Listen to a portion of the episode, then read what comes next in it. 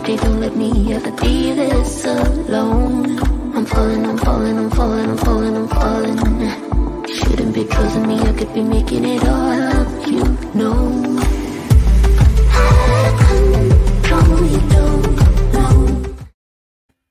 Hola comunidad, ¿cómo están? Bienvenidos a este espacio que, les repito, es su espacio. Es un espacio donde abrimos conversaciones difíciles pero necesarias. Es un espacio creado por y para ustedes, entonces siéntanse con toda la confianza de preguntar, de cuestionar, de participar. Y les doy toda la bienvenida a Eleuterio. Bienvenido, amigo. Gracias por conectarte. Jorge, muchísimas gracias por conectarte. Mayra de León, muchas gracias por estar aquí con nosotros. A todos, de veras, gracias. Sé que es sábado, sé que de repente, a lo mejor los sábados estamos como con más cosas familiares. Y el que ustedes se tomen este tiempo para escucharnos, para mí es muy, muy importante. Hoy traemos un tema que a mí particularmente, ustedes lo saben, es un tema que me preocupa y me ocupa, que es la parte de la salud mental, que es la parte del burnout, ¿vale? La verdad es que es un tema que actualmente, y que bueno, siempre ha estado, pero actualmente, pues bueno, se ha visibilizado más, afortunadamente. Y hoy traigo a dos expertas, porque a veces cuando hablamos de burnout, nada más damos la mirada de como si fuera una especie nada más de estado de ánimo. Y la verdad es que es muchísimo más profundo que eso. La verdad es que sí nos puede costar nuestra salud, incluso nos puede costar vida. Y nos puede costar también dinero, ¿vale? En todas las aristas. Por eso hoy traemos dos miradas de dos extraordinarias profesionales, una mirada de desarrollo organizacional y estructura organizacional y otra mirada de finanzas, otra mirada de dinero en concreto, ¿vale? ¿Cuánto cuesta el burnout? ¿Vale? Entonces, quiero traer con nosotros a nuestras amigas. Quiero primero presentar a una querida amiga que de hecho ya ha estado con nosotros desde hace, bueno, en diferentes live. Es una gran conocedora, es una experta en desarrollo y estructura organizacional. Ella se encarga de construir y de desarrollar las organizaciones desde una mirada global, que de hecho por eso también la hemos traído muchas veces, porque ella sí radica actualmente aquí en México, pero ella tiene una mirada y un comparativo a nivel global, cosa que me encanta y que nos aporta muchísimo. Ella postea constantemente, si ustedes se van a su LinkedIn, ella postea constantemente temas acerca de estructura organizacional, desarrollo organizacional, burnout, ¿no? Lo que publicó, y siempre nos trae el dato duro a nivel global. ¿Cuánto es? ¿Cuánto cuesta? Y entonces démosle la bienvenida a nuestra amiga Mónica Ramos. ¡Bravo! Hola a todos, Ivonne, mucho gusto estar de nuevo aquí en Agregando Valor contigo, gracias por la invitación y bueno, encantada de conversar esto que tanta falta nos hace a todos y bueno, espero que lo que hoy vamos a conversar sirva a cada uno personalmente como colaborador, como líder, pero también como equipos de trabajo que tenemos que enfrentar muchas veces situaciones complejas. Así que espero realmente que el objetivo lo cumplamos. Así que muchas gracias. Claro que sí, ya nos acompañan desde Chile, ya viste, nos acompañan desde Argentina, nos acompañan también desde Puebla, también ya nos están acompañando aquí, nos acompañan desde Colombia. Saludos, Moni. Pues muchas gracias, Moni. Y ahora también quiero presentar, ella también postea todos los días, ella tiene información bien valiosa que nos regala en la red. Ella es una directora en administración y finanzas, ella se encarga de planear, de dirigir y utilizar los recursos de manera eficiente para potencializar la rentabilidad de las organizaciones. Ella radica aquí en México, entonces todas las reformas mexicanas como ISR, IVA, IMSS, Infonavit, etcétera, etcétera, PTU, bueno, ella lo maneja muy bien porque su misión justo es, pues bueno, la parte de la rentabilidad, la parte de los recursos financieros de las organizaciones y ella es nuestra gran amiga y también está dentro de aquí de la red. Ella es Aleli Sesma Moreno. Bienvenida, Aleli. Muchísimas gracias por estar con nosotros y por aceptar. participar. Muchas gracias. Gracias a todos, a quienes nos acompañan. Gracias, Moni, por esta iniciativa. Gracias, Ivonne, por liderar este espacio en tu red. Muchísimas gracias.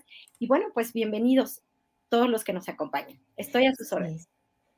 Ok, pues miren, tenemos un montón de gente, afortunadamente, tenemos a Mili, también ya se está conectando con nosotros, tenemos también a Gerardo, muchísimas gracias por estar, cuéntenos también desde dónde nos acompañan, porque saben, esta red maravillosa que yo amo muchísimo, nos abre muchísimas puertas, nos abre muchísimas miradas y es el sentido que queremos darle hoy. Abrir esta mirada de algo tan importante que es el burnout, algo tan importante que es la salud mental desde la estructura organizacional, pero ¿saben qué? También desde las finanzas, ¿no? Desde la rentabilidad, ¿ok? Entonces, a mí me gustaría primero escuchar, porque sé que para muchos a lo mejor el término de burnout es algo que lo hemos utilizado y todo, pero a lo mejor no tenemos tan claro cuál es el concepto de manera general y me gustaría, Moni, si nos pudieras de manera general, ¿qué es burnout? Claro que sí. Bueno, seguramente algunos de ustedes han utilizado los recursos de la Organización Mundial de la Salud y la Organización Mundial de la Salud lo describe como estrés laboral crónico, que se caracteriza generalmente, básicamente, por un sentimiento de agotamiento emocional, que es exhaustion y depletion, que eso ya es realmente estar sin ningún tipo de energía, estar como vacío de energía. También un distanciamiento mental del trabajo en sí mismo, de las tareas, de las responsabilidades, que se conjugan con sentimientos de cinismo y negatividad, ¿no? Esto es que podría parecer, entre comillas, como lo habitual, cuando hay mucha carga de trabajo, en realidad ya es sintomático. Así que es muy importante escucharse, ¿no? Como que hablamos al respecto del trabajo. Sí. Y lo otro es despersonalización, ¿no? Empieza estos sentimientos de duda al respecto de la capacidad de logro y de éxito. Uh-huh. Es esta cantidad de estrés acumulado genera dudas sobre la propia efectividad personal para hacer el trabajo. Y de ahí que sea relevante asociarlo a cómo eso tiene efectos en los costos que las organizaciones asumen, no solamente en términos de salud, sino en términos de cómo efectivamente el trabajo se lleva a cabo. Y es importante mencionar al final que la Organización Mundial de la Salud no lo tiene considerado como una condición médica, y eso es interesante, sino solamente como un fenómeno de salud ocupacional. Y esto es un tema de debate, porque sabemos muy bien que es un fenómeno recurrente que también tiene un efecto en los sistemas de salud de cada país. Así que, a grandes rasgos, eso es el burnout.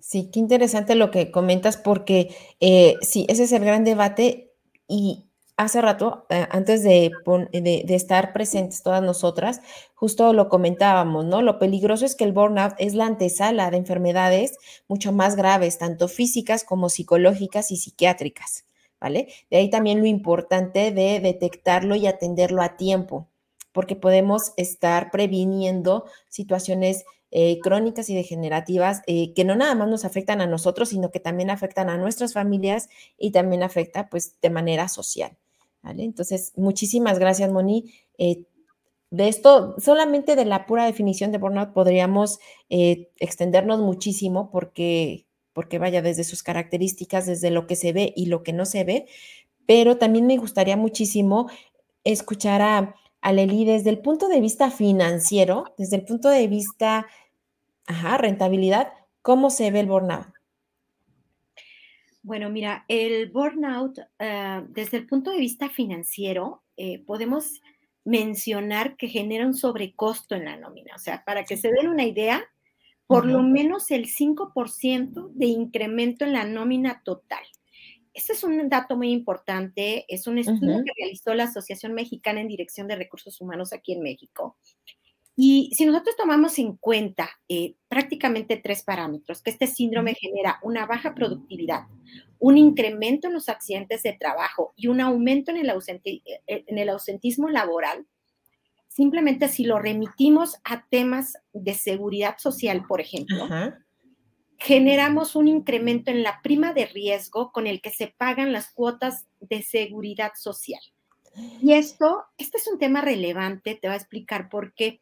Porque no se genera solamente para aquellas personas que tienen mayores incapacidades o muchas incapacidades laborales, no, sino la variante de la prima de riesgo es una variante con el que se calculan las cuotas de seguridad social para toda la plantilla. Entonces, imagínate una empresa que tiene en su nómina 2,000 o 3,000 empleados. El incremento que representa esa prima de riesgo se calcula anualmente en el mes de febrero, ¿sabes? Sobre justamente los incidentes laborales que hayas tenido en el ejercicio pasado. Entre mayores incapacidades o más, entre mayor incapacidad laboral exista en una compañía, mayor puede ser su prima de riesgo. Entonces, los costos que traen, te digo, como sobrecosto del 5%, puede incluso quedar corto si tomamos en cuenta el impacto que tiene, ¿no? Traigo aquí algunos datos. De acuerdo con la OCDE, México, y seguramente mucho de nuestra audiencia y ustedes que son expertos en este tema lo deben tener presente, México ocupa el primer lugar como partícipe en el síndrome del burnout, ¿no? Porque el 8 de cada 10 personas laborando lo ha padecido. Nos sigue China con 7 de cada 10 y finalmente Estados Unidos. Pero somos los 3 países que encabezamos esta lista, ¿no? Entonces, es un tema preocupante, es un tema que qué bueno que se pone en la mesa hoy, porque el propósito de esta reunión es justamente crear conciencia de forma individual, de forma también en las organizaciones y saber el impacto financiero que trae en la rentabilidad, en la utilidad de operación, en el EBITDA, que más adelante voy a hablar sobre ese tema. Pero bueno, quería comentarles pues prácticamente esos datos duros, ¿no? Está bien interesante lo que comentas y ahorita justo, ¿querías comentar algo, Moni? ¿O no? Ok. No. Bueno, ahorita justo quiero relacionarlo con uno de los comentarios que nos hace esta Brisette. Dice, ¿cuán necesario es el conocimiento financiero en las organizaciones y qué mejor empleado a temas de RH? Totalmente de acuerdo, ¿no? O sea, de repente pareciera que vamos como en 2 bandos diferentes y la realidad es que no. Es recursos humanos, pero finanzas también, ¿no? Porque al final el objetivo de toda la organización, pues es obviamente generar rentabilidad también. Pero hoy en día es tan importante llegar a la meta, pero también cómo llegamos a la meta. Y por eso estamos hablando de este tema, ¿no? Entonces, muchísimas gracias. También quiero, nos están haciendo muchísimos comentarios. Se los agradezco mucho. Ya también se está sumando nuestra amiga Nefris. Hola, Nef. Muchísimas gracias por estar con nosotros.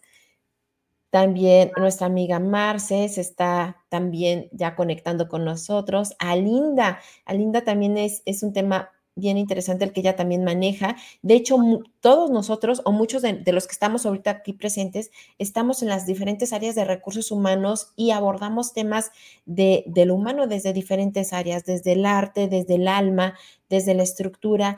Pero por eso se me hace tan relevante el día de hoy conectarlo. O sea, sí el tema humano, pero también de la mano con la parte financiera, ¿vale?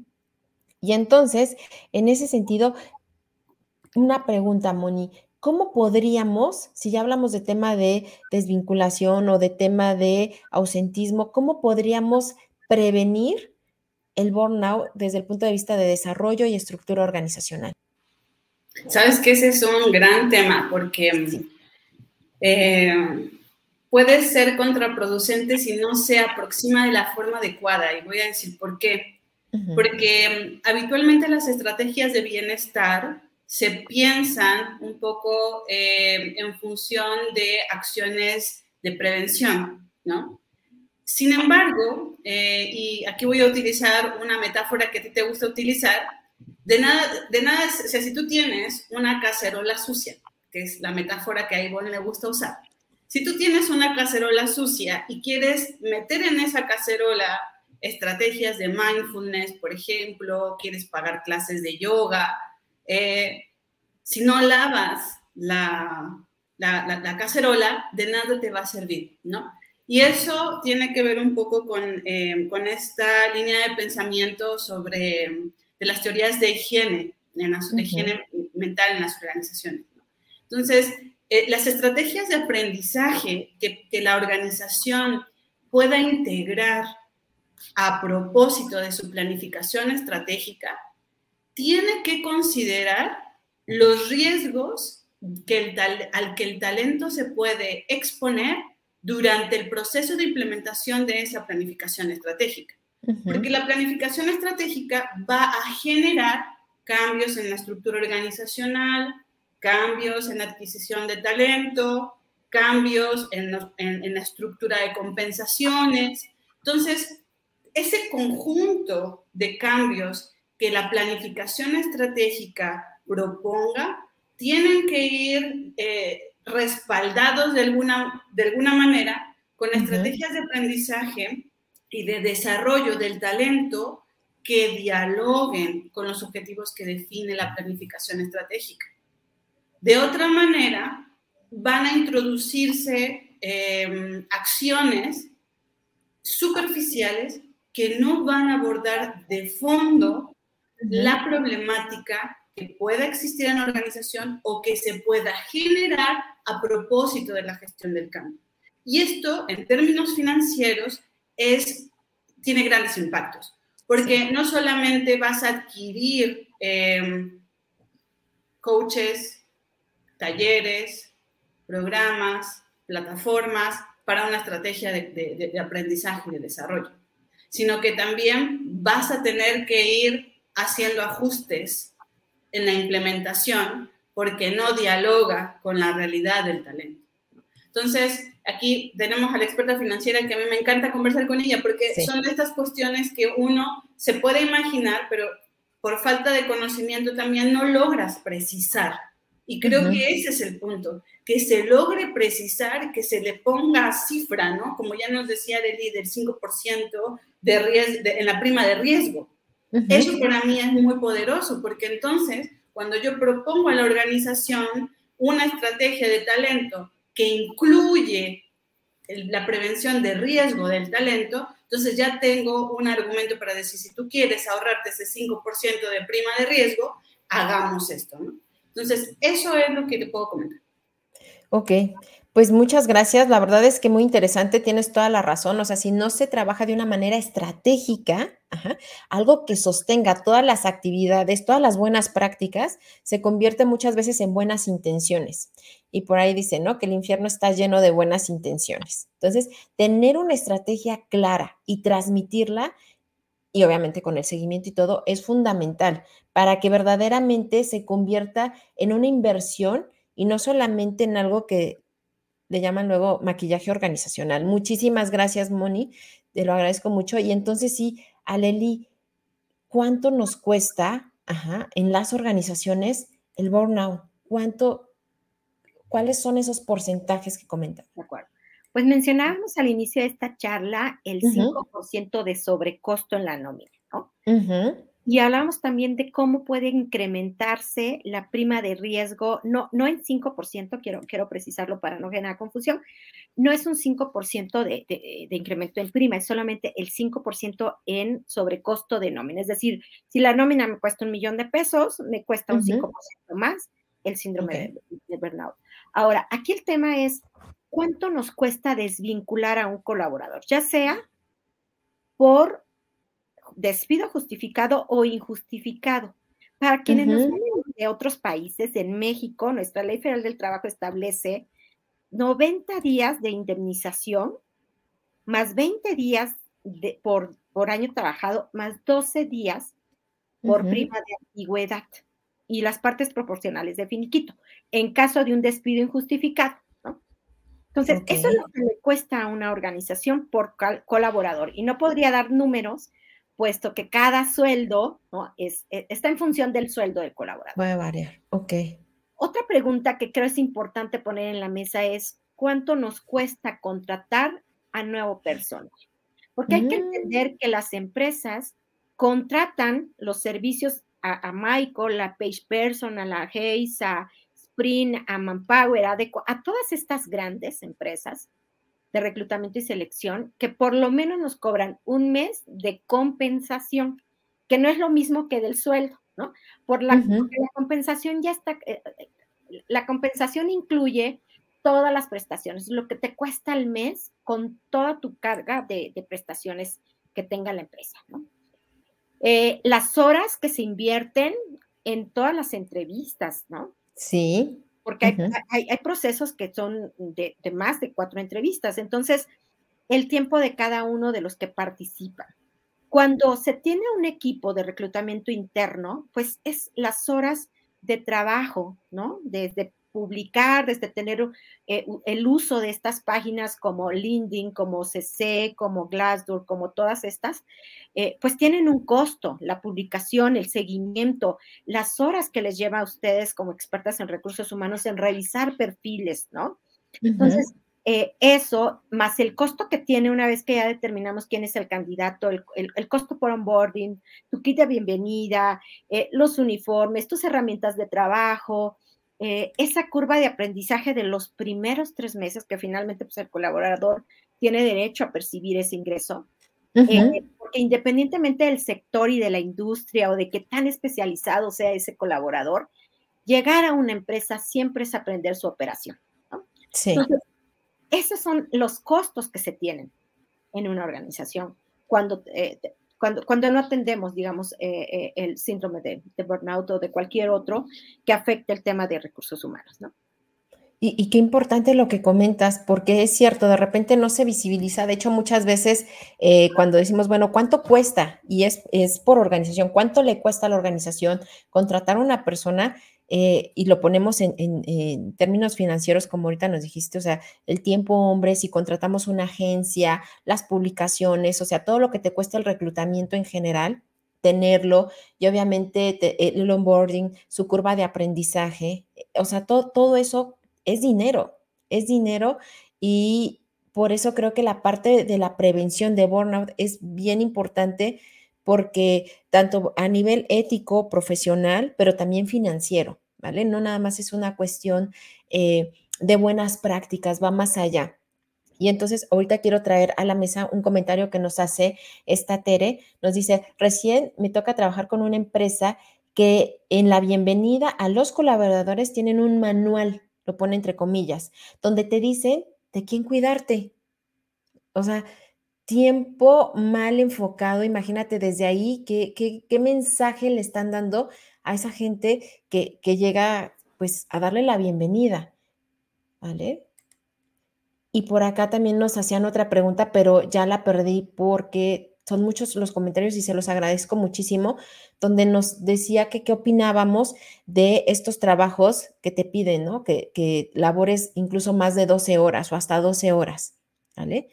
Y son estos paradigmas que de repente todavía se tienen, que creemos que trabajar mucho tiempo es ser productivo, y no es cierto. Estar ocupado no necesariamente significa ser productivo. Y aquí me gustaría que tú, Moni, justo con la parte de estructura y desarrollo organizacional, nos dijeras, ¿qué te parece este comentario que nos dice esta Tere, esta práctica que hacen en esta organización? Bueno, creo que para los que estamos más o menos informados de cómo funcionan las organizaciones, seguramente esa organización tiene muchas pérdidas por la cantidad de conflictos que debe tener y que no ha sabido gestionar. Y creo que el tema de la gestión de los conflictos en las organizaciones da para otra conversación, porque justamente son esos los escenarios donde se juega el porvenir de una organización, porque o sale con un aprendizaje de ese conflicto, crece, digamos, madura, o se quiebra, ¿no? Porque se quiebran los equipos, se quiebran las personas. Y eso básicamente significa que va a haber más de una persona experimentando este síndrome, que van a haber licencias médicas, que la productividad va a disminuir. Y como bien dice, se me fue el nombre del comentario, Tere, como bien dice Tere, es un despropósito, porque significa que en la estructura organizacional las visiones de liderazgo existentes no han logrado introducir prácticas que contribuyan a que el talento sea tan productivo como lo requiere. Más bien se están tomando medidas paliatorias que a la larga son más caras y son completamente ineficientes.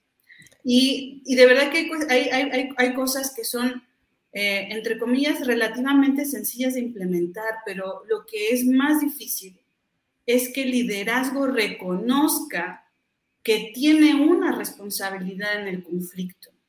Y que requiere ser él, ella, quien sea, el valiente que salga y diga, a ver, vamos a remangarnos y vamos a enfrentar esto. Esos tipos de liderazgo son los que se necesitan, y no es porque sean personas que nunca se han equivocado, ¿sabes? Y yo creo que eso es una cuestión cultural. Como que partimos de la idea de que por ser líder lo sabe todo, lo conoce todo y es impecable. Pero ese no es el punto. El punto es que el liderazgo trae una experiencia de vida como tal que contribuye a que las personas se encuentren, no que las personas se dividan. Sí. Y esto yo creo que es un paradigma muy difícil de superar, pero que sí se está haciendo. Porque cada vez más, y a propósito de la pandemia, nos dimos cuenta que el cuidado del líder equivale al cuidado de los equipos. Partiendo por ahí, ¿no? Si las mejores inversiones son aquellas que de manera permanente otorgan a las organizaciones información al respecto de lo que acontece en la organización, que son las estrategias de escucha. Yo, por ejemplo, no estoy muy de acuerdo en que solamente haya evaluación de desempeño una vez al año. De 2 años para acá, revisando experiencias de organizaciones, de grandes organizaciones y medianas, lo que más ha contribuido a que puedan instalar acciones y estrategias de contención de riesgo ha sido que están pendientes de lo que pasa en el talento. Eso significa que de forma permanente están con encuestas, están midiendo el pulso, están entrevistando, hay focus group, están comunicándose. Y eso contribuye, esa es una de las mejores inversiones que puede hacer una organización en términos de costos, porque está monitoreando el pulso de las relaciones personales en la organización. Y esa es información muy, muy, muy valiosa, porque además hace que las estrategias y las acciones que se implementen sean más eficaces, porque ya sabes a dónde vas. No es que te imaginas, que crees, no. Ya aquí hay un síntoma, hay que intervenir. No se espera a que el conflicto crezca, ¿no? Esas son algunas de las cosas que yo recomendaría, ¿no? A propósito de este desafortunado comentario que le tocó vivir a Tere. Y ahorita paso contigo, Aleli, nada más que las redes, los comentarios de la gente, la verdad es que son bien interesantes, porque sí es un tema que nos toca y que nos toca personalmente y que lo vemos de repente también con amigos, con hermanos, de cómo lo viven y que realmente es, o sea, lo padecen y lo sufren. Y ahorita nos comparte este Jorge, dice, hace años tenía pesadillas con mi trabajo y me despertaba agitado. De tan real que era. Y es que nuestro cerebro no distingue ese tipo de cosas, o sea, lo vives y lo percibes y te afecta igual.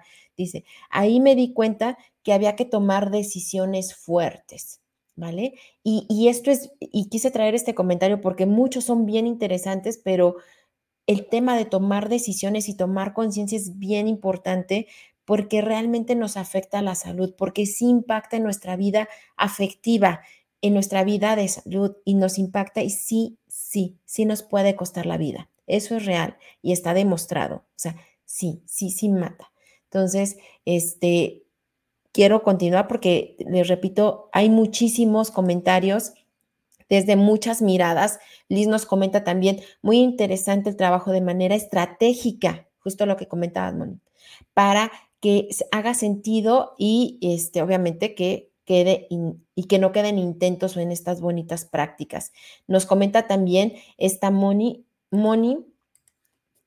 tienes que conocer a Moni. La verdad, yo creo que ustedes se pueden llevar bastante bien por la línea, ¿no?, en la que van. Ella nos comenta, las empresas tendrán voluntad, y lo pone en mayúsculas, de invertir en sus empleados cuando la mayoría opta por ser reemplazados. Y es que eso también es bien lamentable. De repente la visión es muy corta y dicen, bueno, pues se está estresando mucho, cambiemos, ¿no? Y no vemos ahí como el foco. Y ahora sí te quiero preguntar, ¿cómo, desde un punto de vista financiero, cómo lo podemos detectar? Porque ya nos estaba hablando esta Moni que con la parte de la retroalimentación y estar en constante comunicación con las personas, podemos detectar desde antes este tipo de síntomas, pero desde el punto de vista financiero, ¿cómo lo detectamos?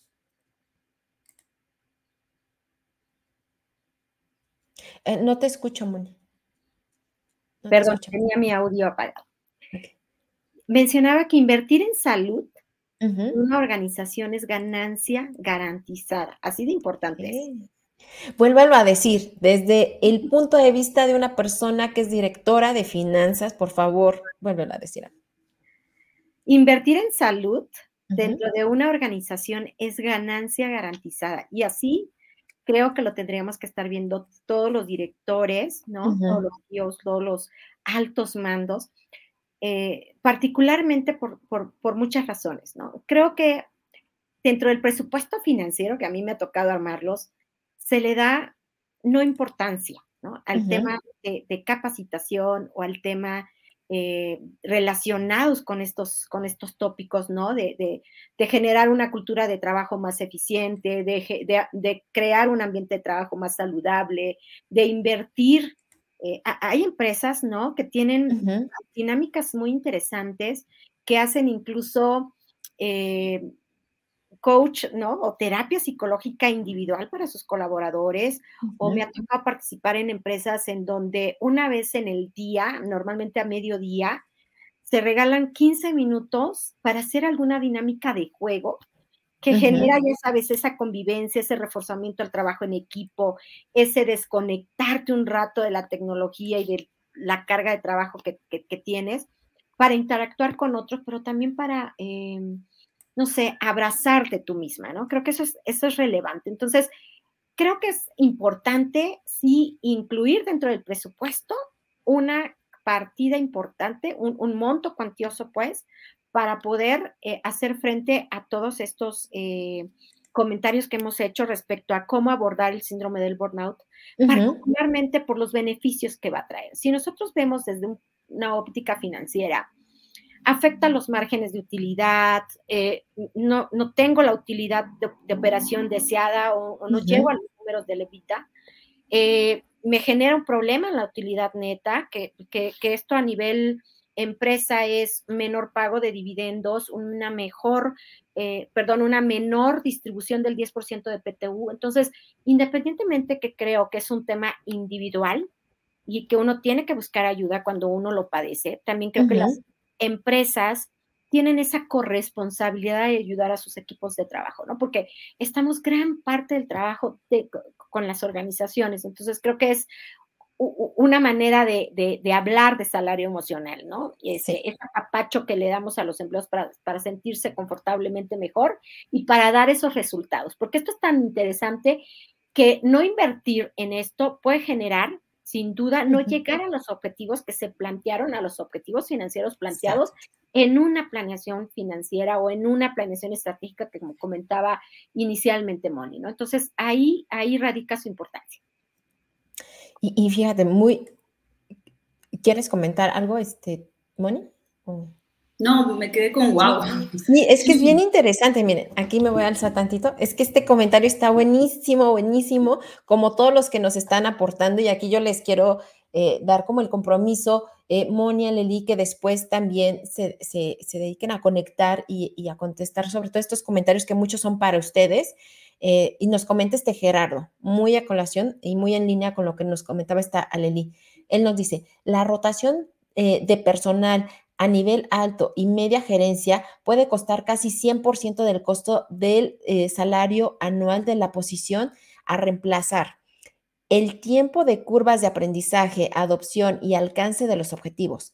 Los costos del burnout frecuentemente se pagan cotidianamente, pero casi nunca se calculan adecuadamente al ser intangibles.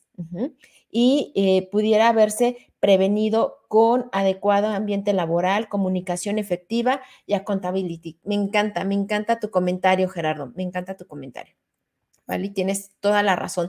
Todos se pueden prevenir, pero el hecho de que sea algo intangible, o sea, como que no vemos dónde está, no lo vemos aparentemente porque los síntomas de burnout también lo conocemos también y a veces se manifiesta en colitis, gastritis, dermatitis, etcétera, etcétera, ¿no? Entonces, ahí también se pueden manifestar. Pero me encanta tu comentario porque resume mucho de lo que hemos dicho, tanto la parte de desarrollo organizacional y cómo lo prevenimos, como la parte también, la parte financiera, ¿vale? Este live particularmente va encaminado sí para la gente de recursos humanos, sí para los que nos dedicamos a contribuir positivamente a las organizaciones, pero también para empresarios y empresarias, ¿vale? Que tienen esa misión de crear empresas, pero ahora desde una mirada diferente, ¿no? Empresas que realmente sean más conscientes y más saludables en general,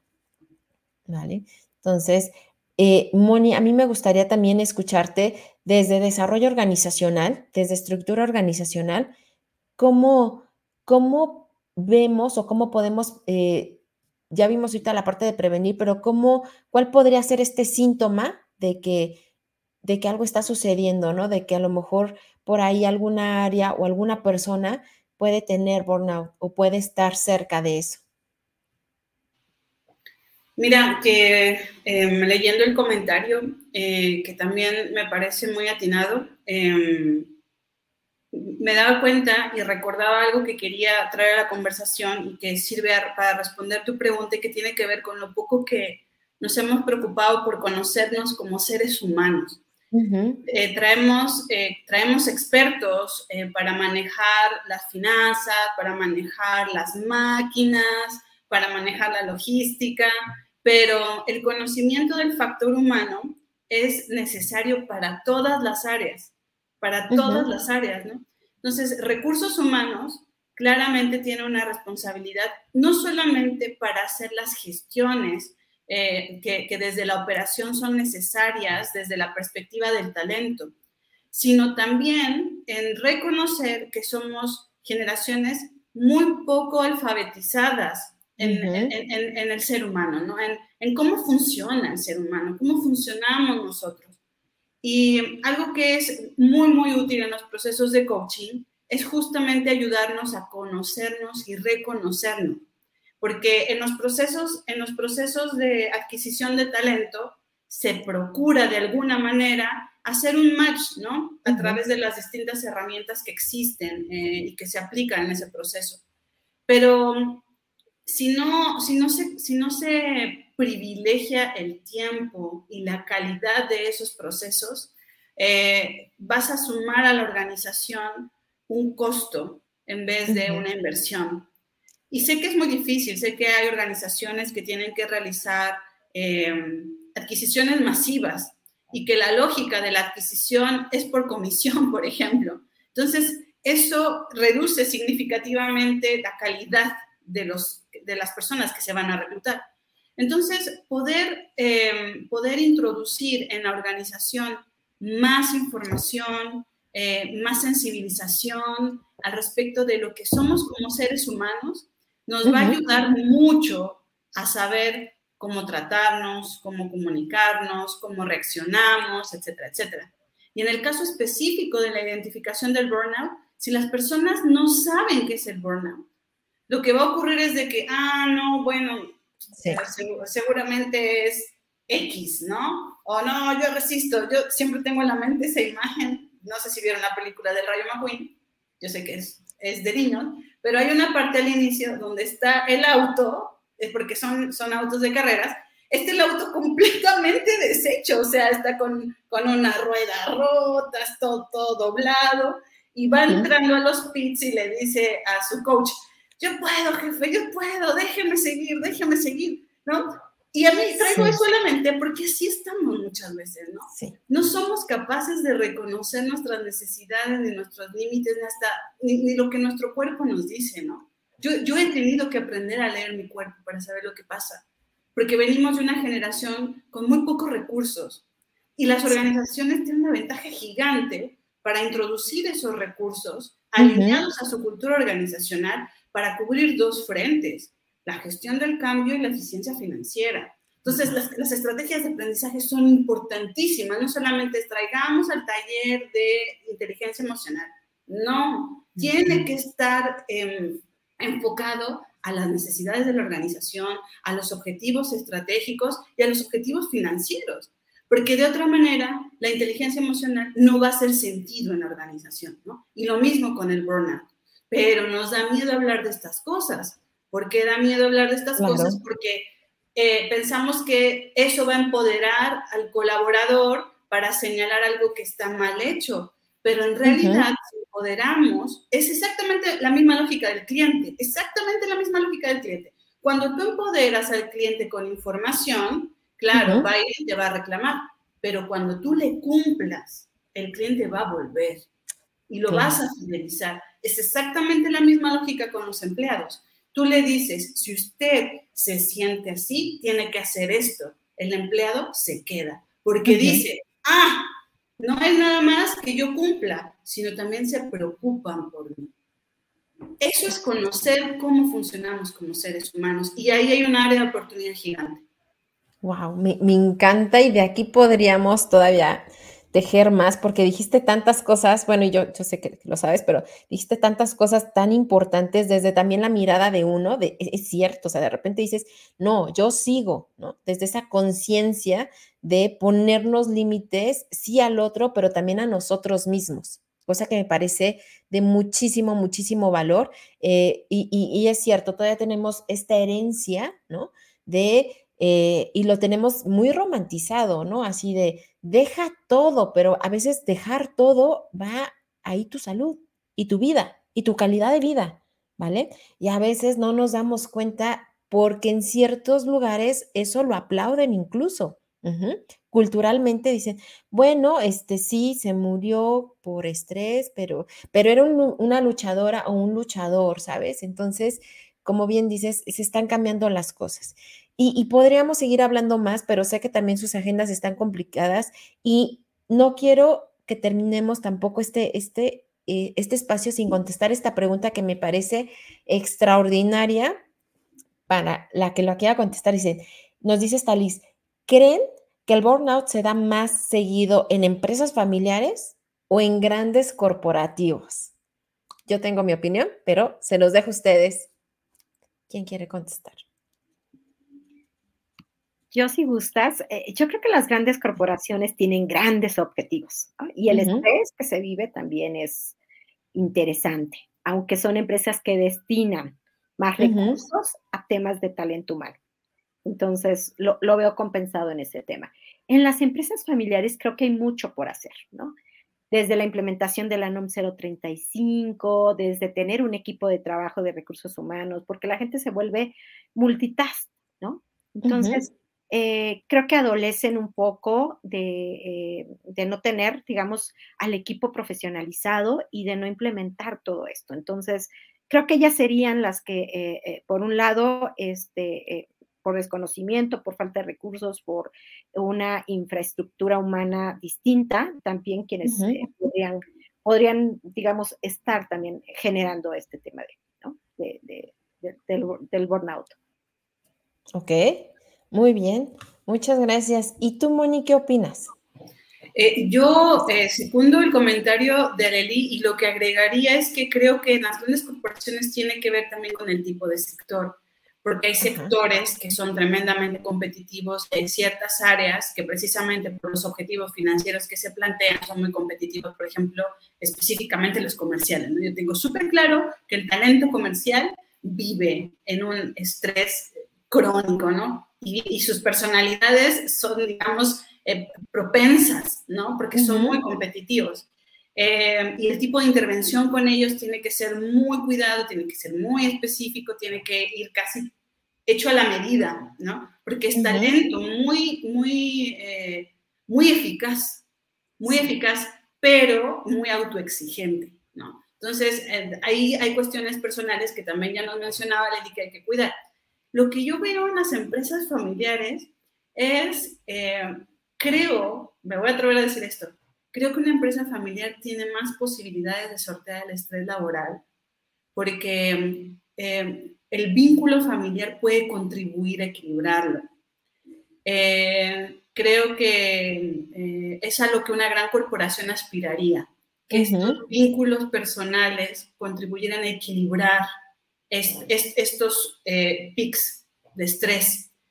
Y otra ventaja que tienen las empresas familiares es que dependiendo de la naturaleza de sus relaciones como familia, digamos, dependiendo de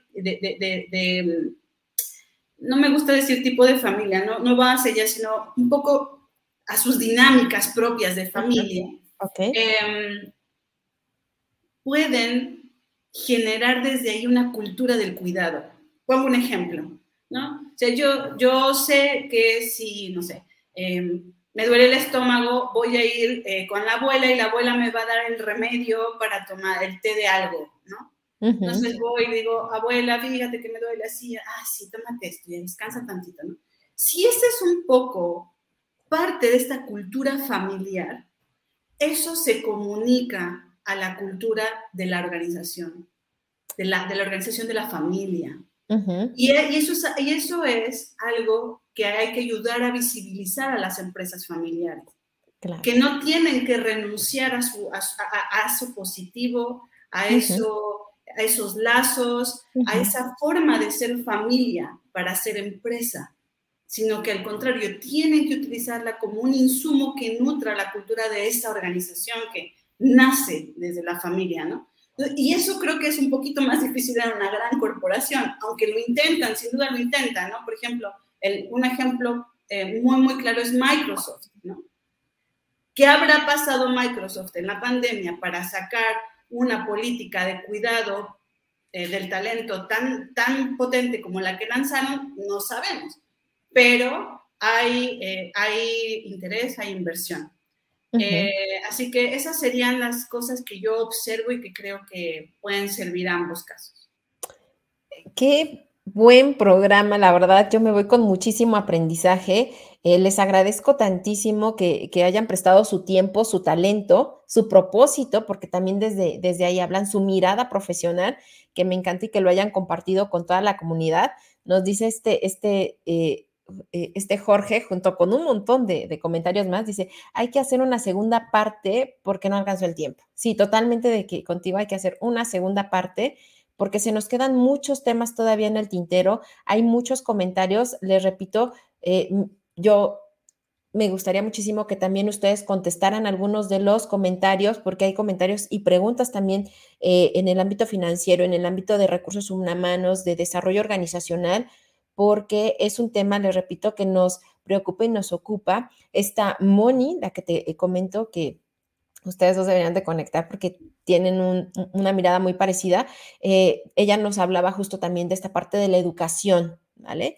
Que tú también comentabas, pero si los leo todos nos llevamos otro programa y yo feliz de la vida, pero también quiero respetar su tiempo y sus agendas.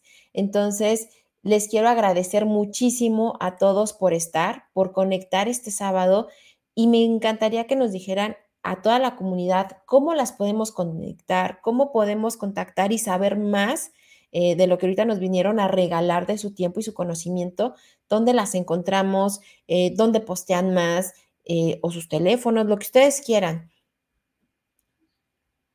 Si quieres, Aleli. Ok, con gusto. Bueno, yo soy Aleli Sesma, así me encuentran en LinkedIn. 722-848-7480 es mi móvil y mi correo es mi nombre completo, alelisesmamoreno@gmail.com. Enseguida lo pongo aquí. Muchísimas gracias por por esta asistencia, por acompañarnos. Por supuesto, habrá más sesiones con otros grandes expertos tocando otros temas, pero creo que esto ha sido muy apasionante y no tengo más que agradecerles. Gracias por su asistencia. No, de qué, y voy a compartirle los dos perfiles de LinkedIn, tanto el de Aleli como el de Moni, para que sea más fácil conectar con ellas. Les repito, ellas todos los días nos comparten información, estadísticas actualizadas también, no nada más de México, sino también en el mundo. ¿Vale? Moni, por favor.